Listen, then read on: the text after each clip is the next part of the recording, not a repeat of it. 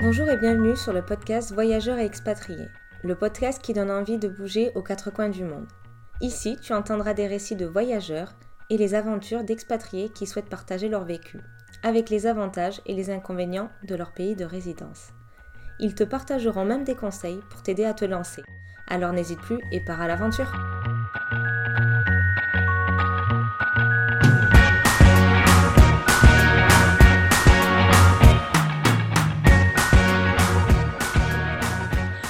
Bonjour chers voyageurs et bienvenue sur ce nouvel épisode.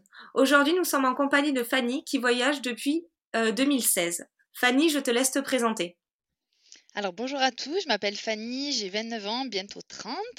Euh, je vis actuellement à- en Suisse, à Neuchâtel, et euh, j'ai vécu trois ans en Polynésie, à Tahiti. Est-ce que tu peux nous en dire un peu plus sur ton expérience à Tahiti et surtout pourquoi tu as voulu, pourquoi tu es partie?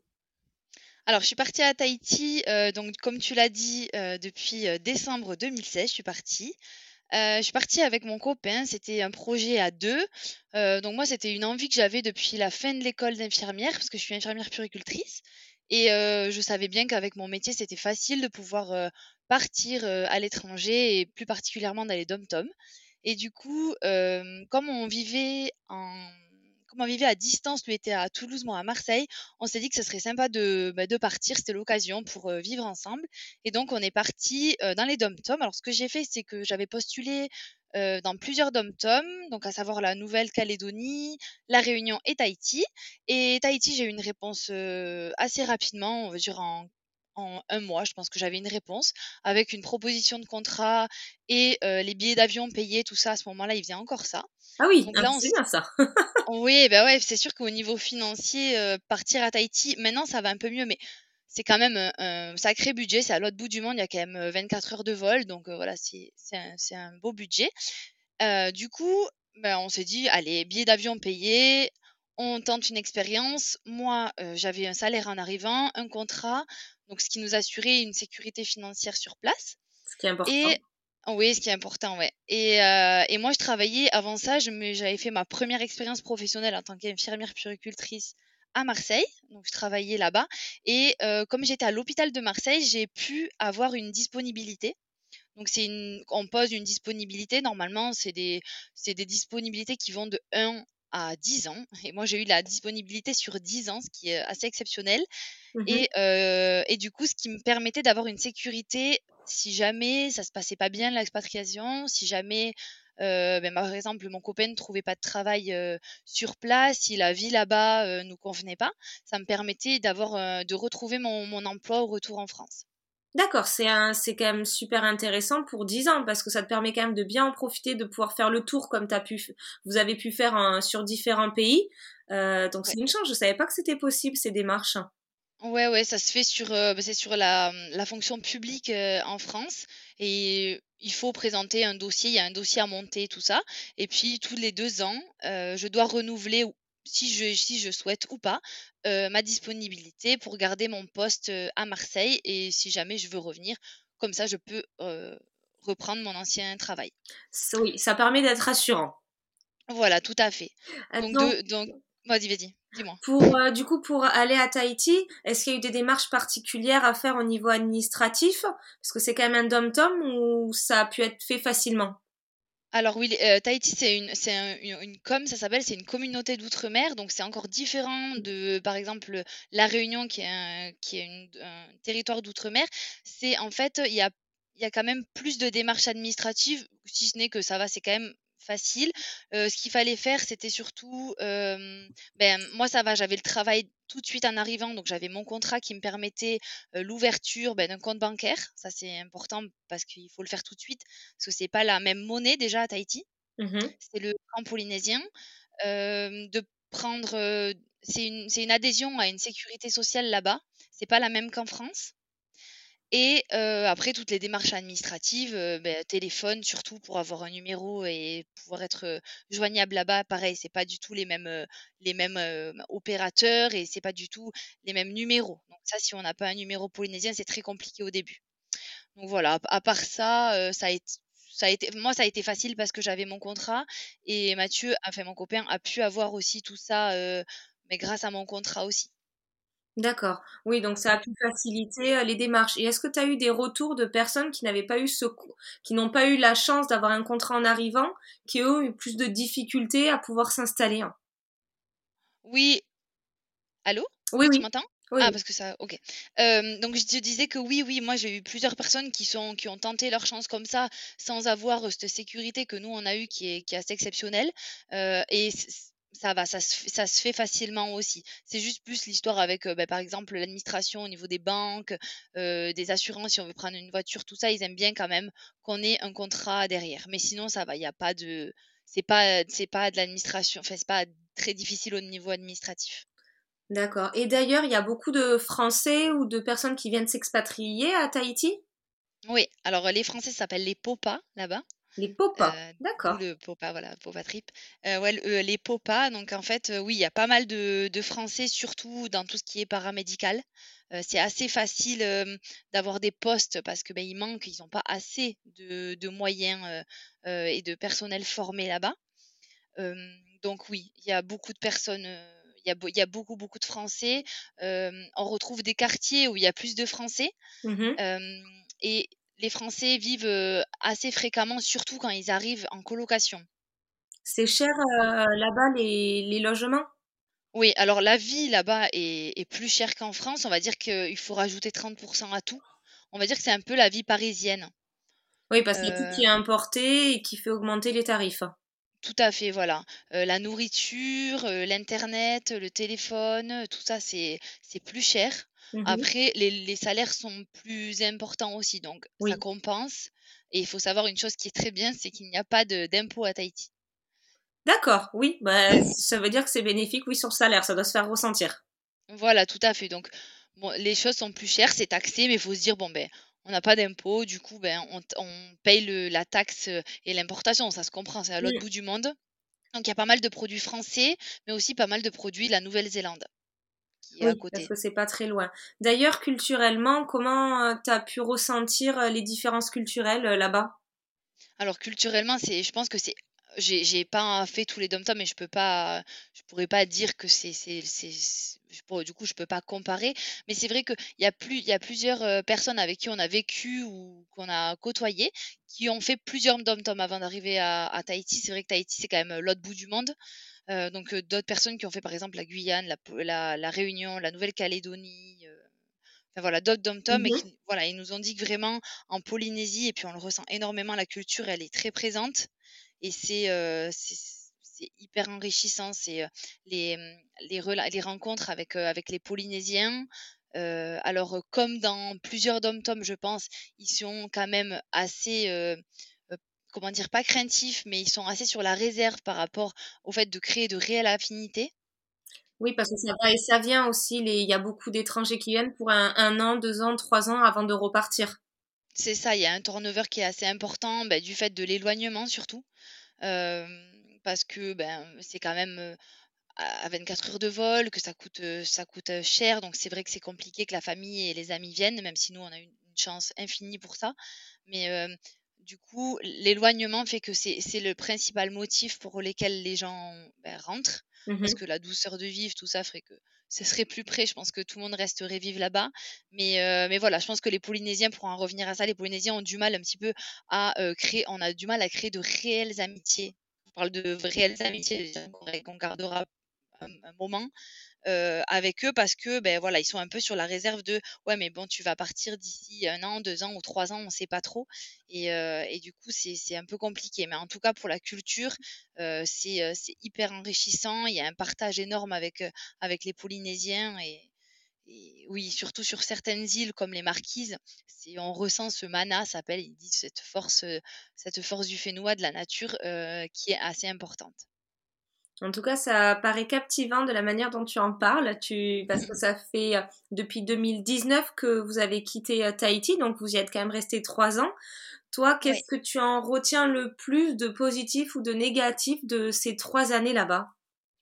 Ah, moi, je dirais que mes les plus beaux souvenirs, ça va être, heu, bah, d'abord les les l'arrivée. Je me rappelle de du jour où on est arrivé. On a atterri chez mon cousin parce que j'ai mon cousin qui vivait là-bas, heu, je le savais même pas avant d'y aller, hein, mais parce qu'on est une grosse famille et heu et l'arrivée chez lui, heu, on s'est réveillé le matin parce qu'on arrivait de nuit, donc on voyait rien du tout et puis on s'est réveillé le matin, heu, très tôt à cause du décalage horaire parce qu'il y a il y a quand même 12 heures de décalage horaire Oui. et hem, on s'est réveillé le premier matin, je m'en rappellerai toujours, heu, je me suis réveillée avec ce vue cette vue sur le lagon, c'était, juste, juste exceptionnel. Donc déjà, je dirais, juste, le paysage. Au niveau des souvenirs, le lagon, turquoise, la faune sous-marine avec, ben, je pense que c'est un des seuls endroits du monde où tu peux, nager avec les baleines, les dauphins, enfin, c'est exceptionnel et ensuite, je dirais, les la rencontre avec, avec les Polynésiens, cette espèce de de mana qu'il y a là-bas sur sur place et ensuite, les, mmh, les les amis, tes amis là-bas deviennent vite ta famille parce que, ben, on est éloignés, on passe, heu, on passe, heu, les fêtes de Noël, les anniversaires, tous tous les événements que tu vivrais avec ta famille, mais Mmh comme tu l'as pas là-bas, tes amis deviennent vraiment ta famille là-bas. Ouais, je Oui. pense que c'est le mot. Oui, parce qu'il doit avoir des ça doit être étrange de passer un Noël, au soleil ou en tout cas Ah où il fait très chaud. Ouais, ouais, ouais, beh, là-bas, il y a pas d'hiver, hein, en enfin, je pense que c'est le DOM-TOM où l'hiver se fait le moins ressentir. C'est-à-dire que, heu, l'hiver, du coup, là-bas, c'est juillet-août, c'est inversé avec la France, heu et ouais, on doit avoir du 20°, heu, minimum.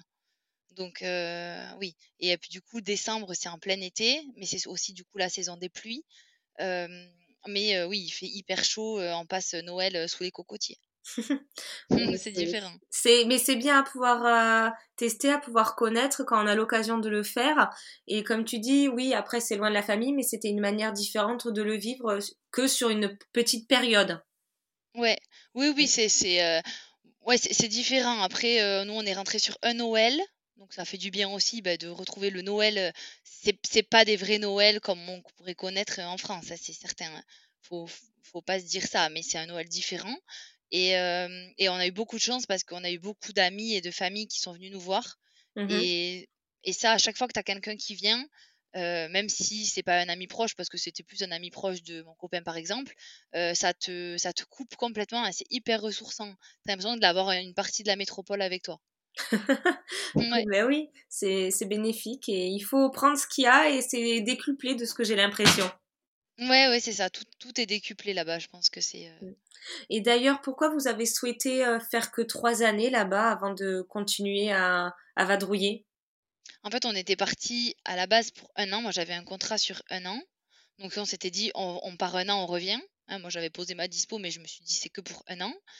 Et en fait, heu, bah, au bout d'un an, pas du tout, heu, tu commences en fait à découvrir parce que au début quand tu arrives, heu, en nous on est arrivé en chez mon cousin, après on s'est trouvé des sous-locations. Là-bas, ça se fait beaucoup, c'est-à-dire que c'est des personnes en colocation qui sous-louent leur appartement ou leur, leur chambre, pendant, pendant le temps de leurs vacances. Imaginons quand les gens partent en France, ils sous-louent leur appartement Mmh et du coup on a fait, je crois qu'on en a fait 7.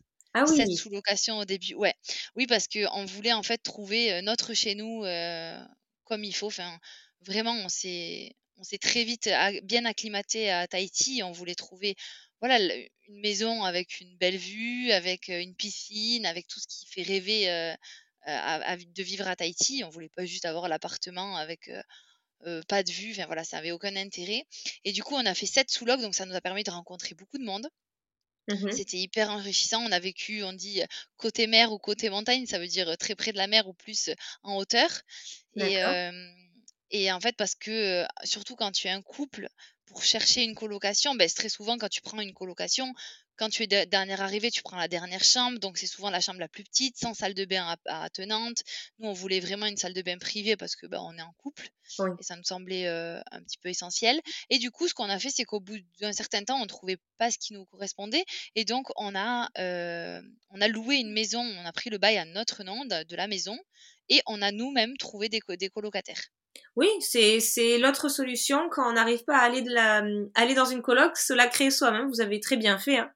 Voilà, donc c'est pour ça. Donc là, on avait pris une coloc, heu heu, donc à nous 2 et on a il y avait, heu, il y avait dans cette maison 3 chambres, 3 salles de bain Et donc, on avait pris deux colocs avec nous, enfin deux ou quatre au maximum, parce qu'on y avait, on avait des fois des couples. et donc, on était en colocation tous ensemble. et ça, c'était hyper enrichissant aussi. Tes colocataires, ça devient aussi ta famille. Oui, tu vis tous les jours. Après, c'est vivre aussi une expérience parce que c'était des étrangers qui venaient aussi découvrir là-bas la vie? Est-ce que c'était des Français ou il y avait aussi d'autres nationalités? Alors, on a eu, on a vu d'autres nationalités sur l'île. Nous, on a toujours vécu qu'avec des Français. Il y a beaucoup, beaucoup de Français hein, principalement. Euh, après, on a, on a eu des, des, amis qui ont vécu en colocation aussi avec des, avec des Tahitiens. Nous, non, on n'a jamais eu de Tahitiens euh, qui, sont, qui, ont, qui ont vécu avec nous, mais, euh, mais ça aurait pu, hein. ça, se fait aussi. Mmh. Ok, et après du coup cette expérience à Tahiti qui a l'air passionnante avec tout ça, j'ai hâte de voir des photos pour en, avoir, en avoir plein les yeux. Euh, quelles ont été vos prochaines étapes? Euh, Qu'est-ce qui vous a décidé de d'aller dans une autre direction? Ouais, bah du coup, au bout de trois années à Tahiti, déjà avant de partir euh, à Tahiti, on avait aussi comme projet de partir dans un pays anglophone. Oui. Pour, pour perfectionner, notre anglais, enfin même le. Voilà. Et du coup, on avait fait la première année, on s'est dit, bon, ben, en fait, on reste parce qu'on n'a pas assez découvert les îles. Il faut savoir qu'il y a 118 îles en Polynésie, donc en une année, tu peux, le temps de t'installer, tout ça, en vrai, tu n'as rien fait. Donc, on est resté. Mais au bout de trois ans, donc en Polynésie, on s'est dit, allez, on fait autre chose parce que sinon, on fera jamais. Mmh et de là, on s'est dit, on va faire un PVT en Australie. Oui. Donc, on a tout, tout fait les, les, la procédure pour faire ce PVT, qui n'est pas très difficile en vrai. La, la procédure, quand tu es français, c'est, c'est hyper facile. Et donc, on, on, a tout quitté à Tahiti, de même qu'on avait fait en France. Et euh, on est parti du coup en janvier 2020. On est parti pour l'Australie. Donc, comme on avait une escale, quand tu pars de Tahiti, tu fais une escale en, en Nouvelle-Zélande, on s'est dit, alors pourquoi pas faire d'abord la Nouvelle-Zélande? Donc, on a fait un mois en Nouvelle-Zélande en van. On avait déjà fait le sud, donc on a fait le nord. Voilà, on a fait un mois euh, en Nouvelle-Zélande, c'était hyper cool. De là, on est parti en Tasmanie avant d'aller en Australie. Mmh on a fait un peu plus d'un mois aussi en van euh, en Tasmanie. Et ensuite, question personnelle, on est resté, on est rentré en France pour revoir la famille parce que ben, du coup, entre tout ça, on n'était rentré qu'une fois de nos trois ans en France.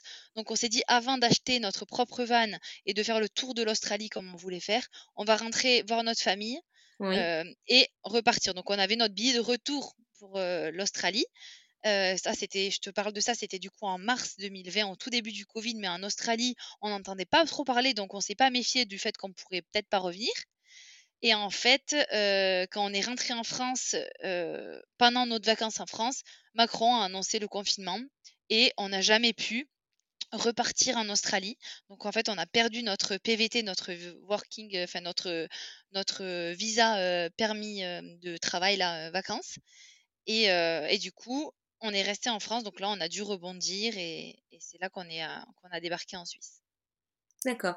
Et de ce que tu m'as... Donc, c'est un gros chemin, parce que moi, j'ai pu interviewer aussi une personne qui a vécu pendant le confinement, euh, les différents confinements en Australie. Donc, ça a pu être aussi... Enfin, c'était pas compliqué. Enfin, il y avait quelques difficultés là-bas, mais pas autant qu'en France. Mais par contre, pour y aller, c'était pas possible. Pour rentrer, on rentrait, c'était définitif, comme tu l'as dit. Mais il y a eu aussi la Nouvelle-Zélande où ça a été assez compliqué. Euh, pendant la période euh, de confinement, une autre personne que j'ai pu interviewer qui, elle, grâce aux aides des, des locaux, ils ont pu être chez quelqu'un dans une famille pour passer ces périodes de confinement. Donc, vous avez eu de la chance de pouvoir revenir et de ne pas avoir les complications. Et j'espère que vous aurez l'occasion peut-être d'y repartir en Australie. Est-ce que c'est un projet de pouvoir le refaire prochainement? Alors, ça aurait été un professeur. c'est vrai que c'est quelque chose qui nous aurait vraiment tenu à cœur. On a, adoré l'épisode en Tasmanie, ça a été court. On a fait du coup un mois et demi, dont deux semaines chez l'habitant en, woofing. donc ça, c'était hyper enrichissant. mais le problème, c'est que comme on a activé notre visa en arrivant en Tasmanie et que le visa il est d'une durée de un an, là, si tu veux, c'est comme si on avait perdu notre visa. Ah, il faut refaire les démarches ou c'est pas possible d'en refaire?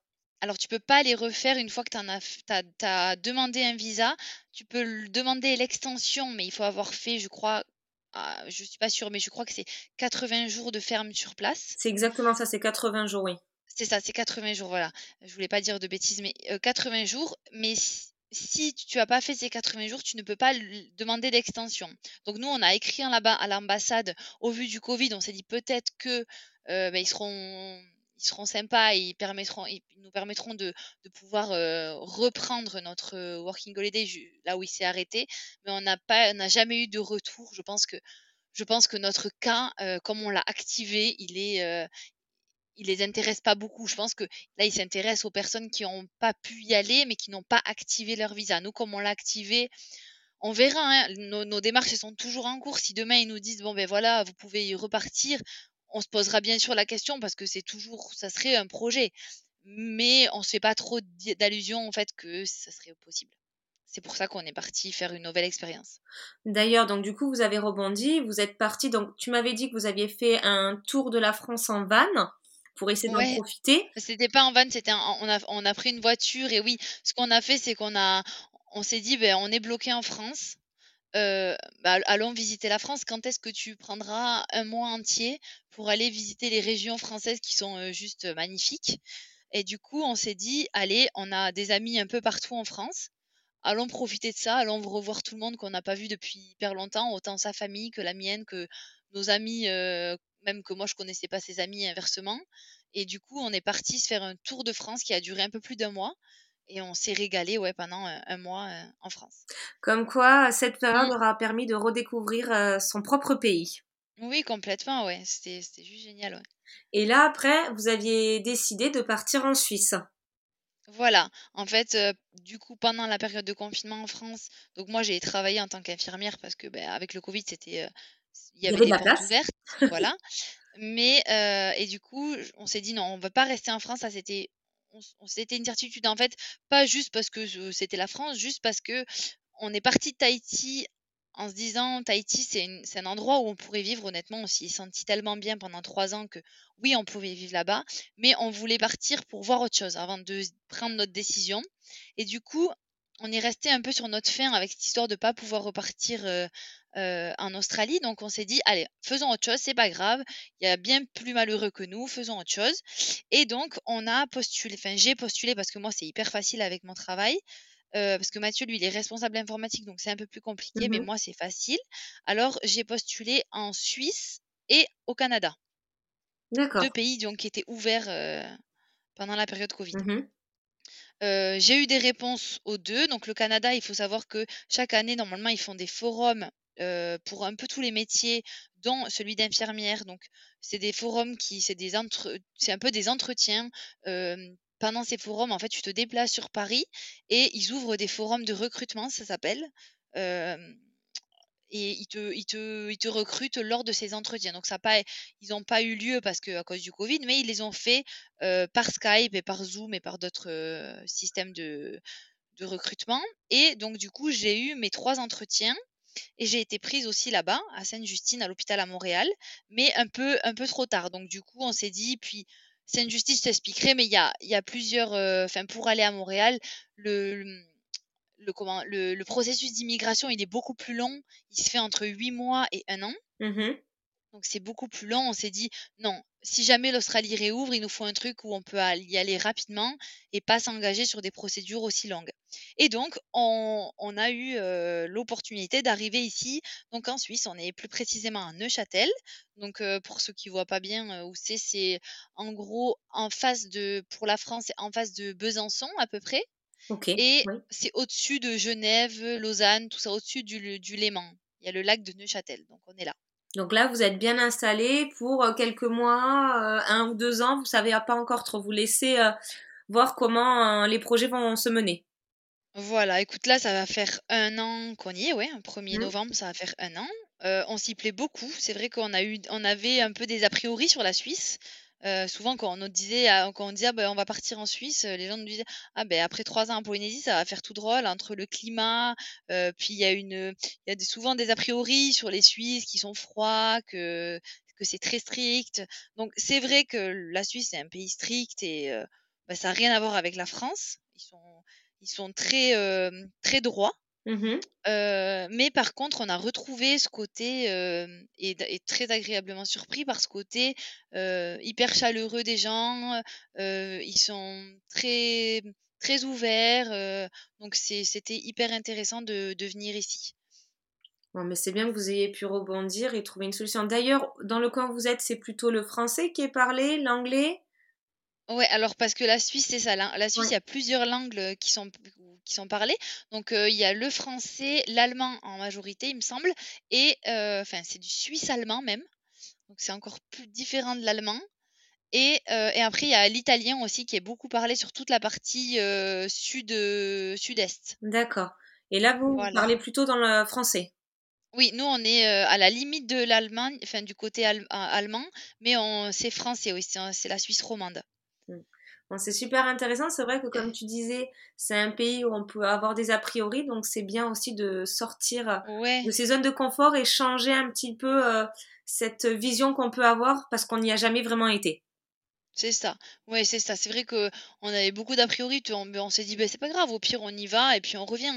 La Suisse, c'est je veux dire, de Toulouse, c'est à 8 heures de route, 5 heures de route de Marseille. Enfin, c'est pas, c'est pas non plus le bout du monde. Si on, si ça se passe bien, si ça se passe pas bien, on rentre. mon copain a trouvé du travail très rapidement. Il travaille chez Nespresso.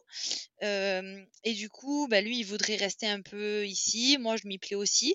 Donc peut-être qu'on bougera aussi sur Lausanne, qui, qui est une ville un peu plus, plus grande. Neuchâtel, il faut savoir qu'il y a que 30 je crois que c'est 30 000 habitants. Mmh c'est une toute petite ville, mais c'est aussi très, très sympa, très convivial.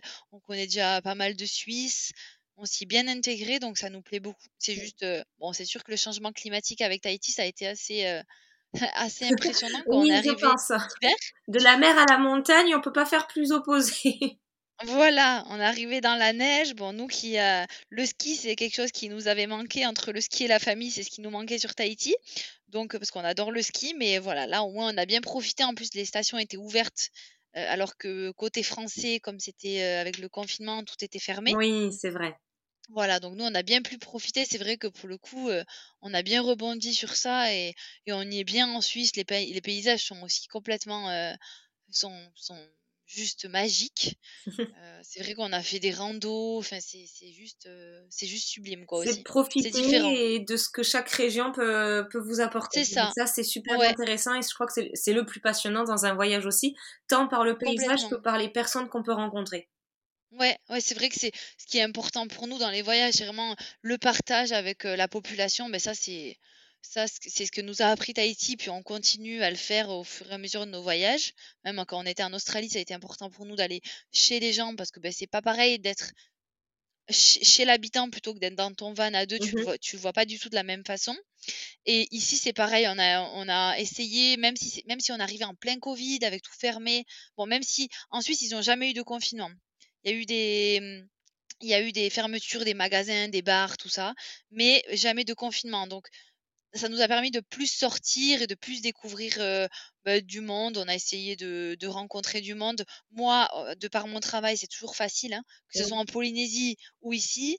ça a été, c'est facile de par mon travail de, me faire des, amis. Oui, parce que c'est directement, tu es en contact directement avec plein de personnes et tu travailles rapidement. Donc c'est intéressant aussi de savoir les métiers qui permettent de voyager aussi rapidement partout dans le monde. Ouais, moi je sais que c'est une des une des raisons pour lesquelles j'ai fait infirmière. J'adore, les soins, tout ça, mais c'est vrai que ça te permet de comme il y en a besoin partout dans le monde, c'est facile. Mmh. Moi, je, voudrais savoir, j'ai encore deux questions à te poser, parce que je vois que le temps tourne et c'est super intéressant de, discuter avec toi. je voudrais savoir si tu avais trois conseils à donner à une personne qui souhaite voyager qui a peur de, partir et de lâcher, qu'est-ce que tu lui dirais? Ben, je, lui dirais comme nous, hein, on a eu peur, faut pas croire. Euh, je dirais c'est pas une chance, c'est juste il faut si si c'est ce que la personne a envie de faire, faut le faire, faut oser. Euh, au pire, c'est pas pas un engagement à vie, on peut revenir. Euh, c'est sûr que si on peut le faire avec une sécurité financière comme nous on l'a fait, c'est-à-dire avec un contrat, mais ça c'est quand même rare, donc c'est pour ça que je préfère le, dire. c'est pas toutes les infirmières qui ont la chance de partir comme ça avec un contrat, même que ce soit sur Tahiti ou les autres dom-tom. Mmh il, faut, il faut oser. c'est comme ça qu'on le fait. Après, on, si par exemple, je parle au, niveau médical, il y a plein de choses qui maintenant permettent de partir à l'étranger un peu encadré avant de se lancer seul. Par exemple, comme la réserve sanitaire qui permet maintenant, surtout en ce moment, bah, de, de découvrir d'autres endroits et d'aller voir si déjà ça nous plaît. ensuite, on peut le faire d'abord en vacances pour voir si c'est quelque chose qui peut nous plaire parce que c'est vrai que par exemple, en parlant de Tahiti, c'est l'autre bout du monde, donc c'est un challenge. Mais je pense que si c'est une envie des, des personnes, il faut pas se bloquer à l'éloignement ou à la langue si c'est autre. Par exemple, pour l'Australie, il faut y aller, il faut essayer. on n'a qu'une vie et voilà, sur place, on rencontrera du monde, on rencontrera des points de repère. Ça, il n'y aura jamais de souci pour ça. Ah ben c'est de bons conseils. Je pense que ça permettra à certains des auditeurs ou auditrices qui nous écoutent à se lancer. Qu'est-ce que pour toi euh, signifie le mot voyage? Alors, euh, le mot voyage, ben, je dirais d'abord euh, les rencontres. Les rencontres avec la population ou avec les gens qu'on rencontre sur place. je dirais aussi les paysages, hein, découvrir ben, la beauté de, cette planète, c'est juste exceptionnel. Euh, et ensuite essayer au maximum de partager. Je pense que c'est par ça qu'on s'enrichit le, plus, de partager et de euh, s'intéresser au maximum à la culture euh, bah, du, pays où on, va. Mais merci beaucoup Fanny pour toutes ces réponses. Et j'espère que ton périple se continuera très bien aussi pour tes prochaines aventures. Voilà, on ne sait pas où on va, on verra. La vie vous mènera quelque part. Voilà, tout à fait. Merci. Merci.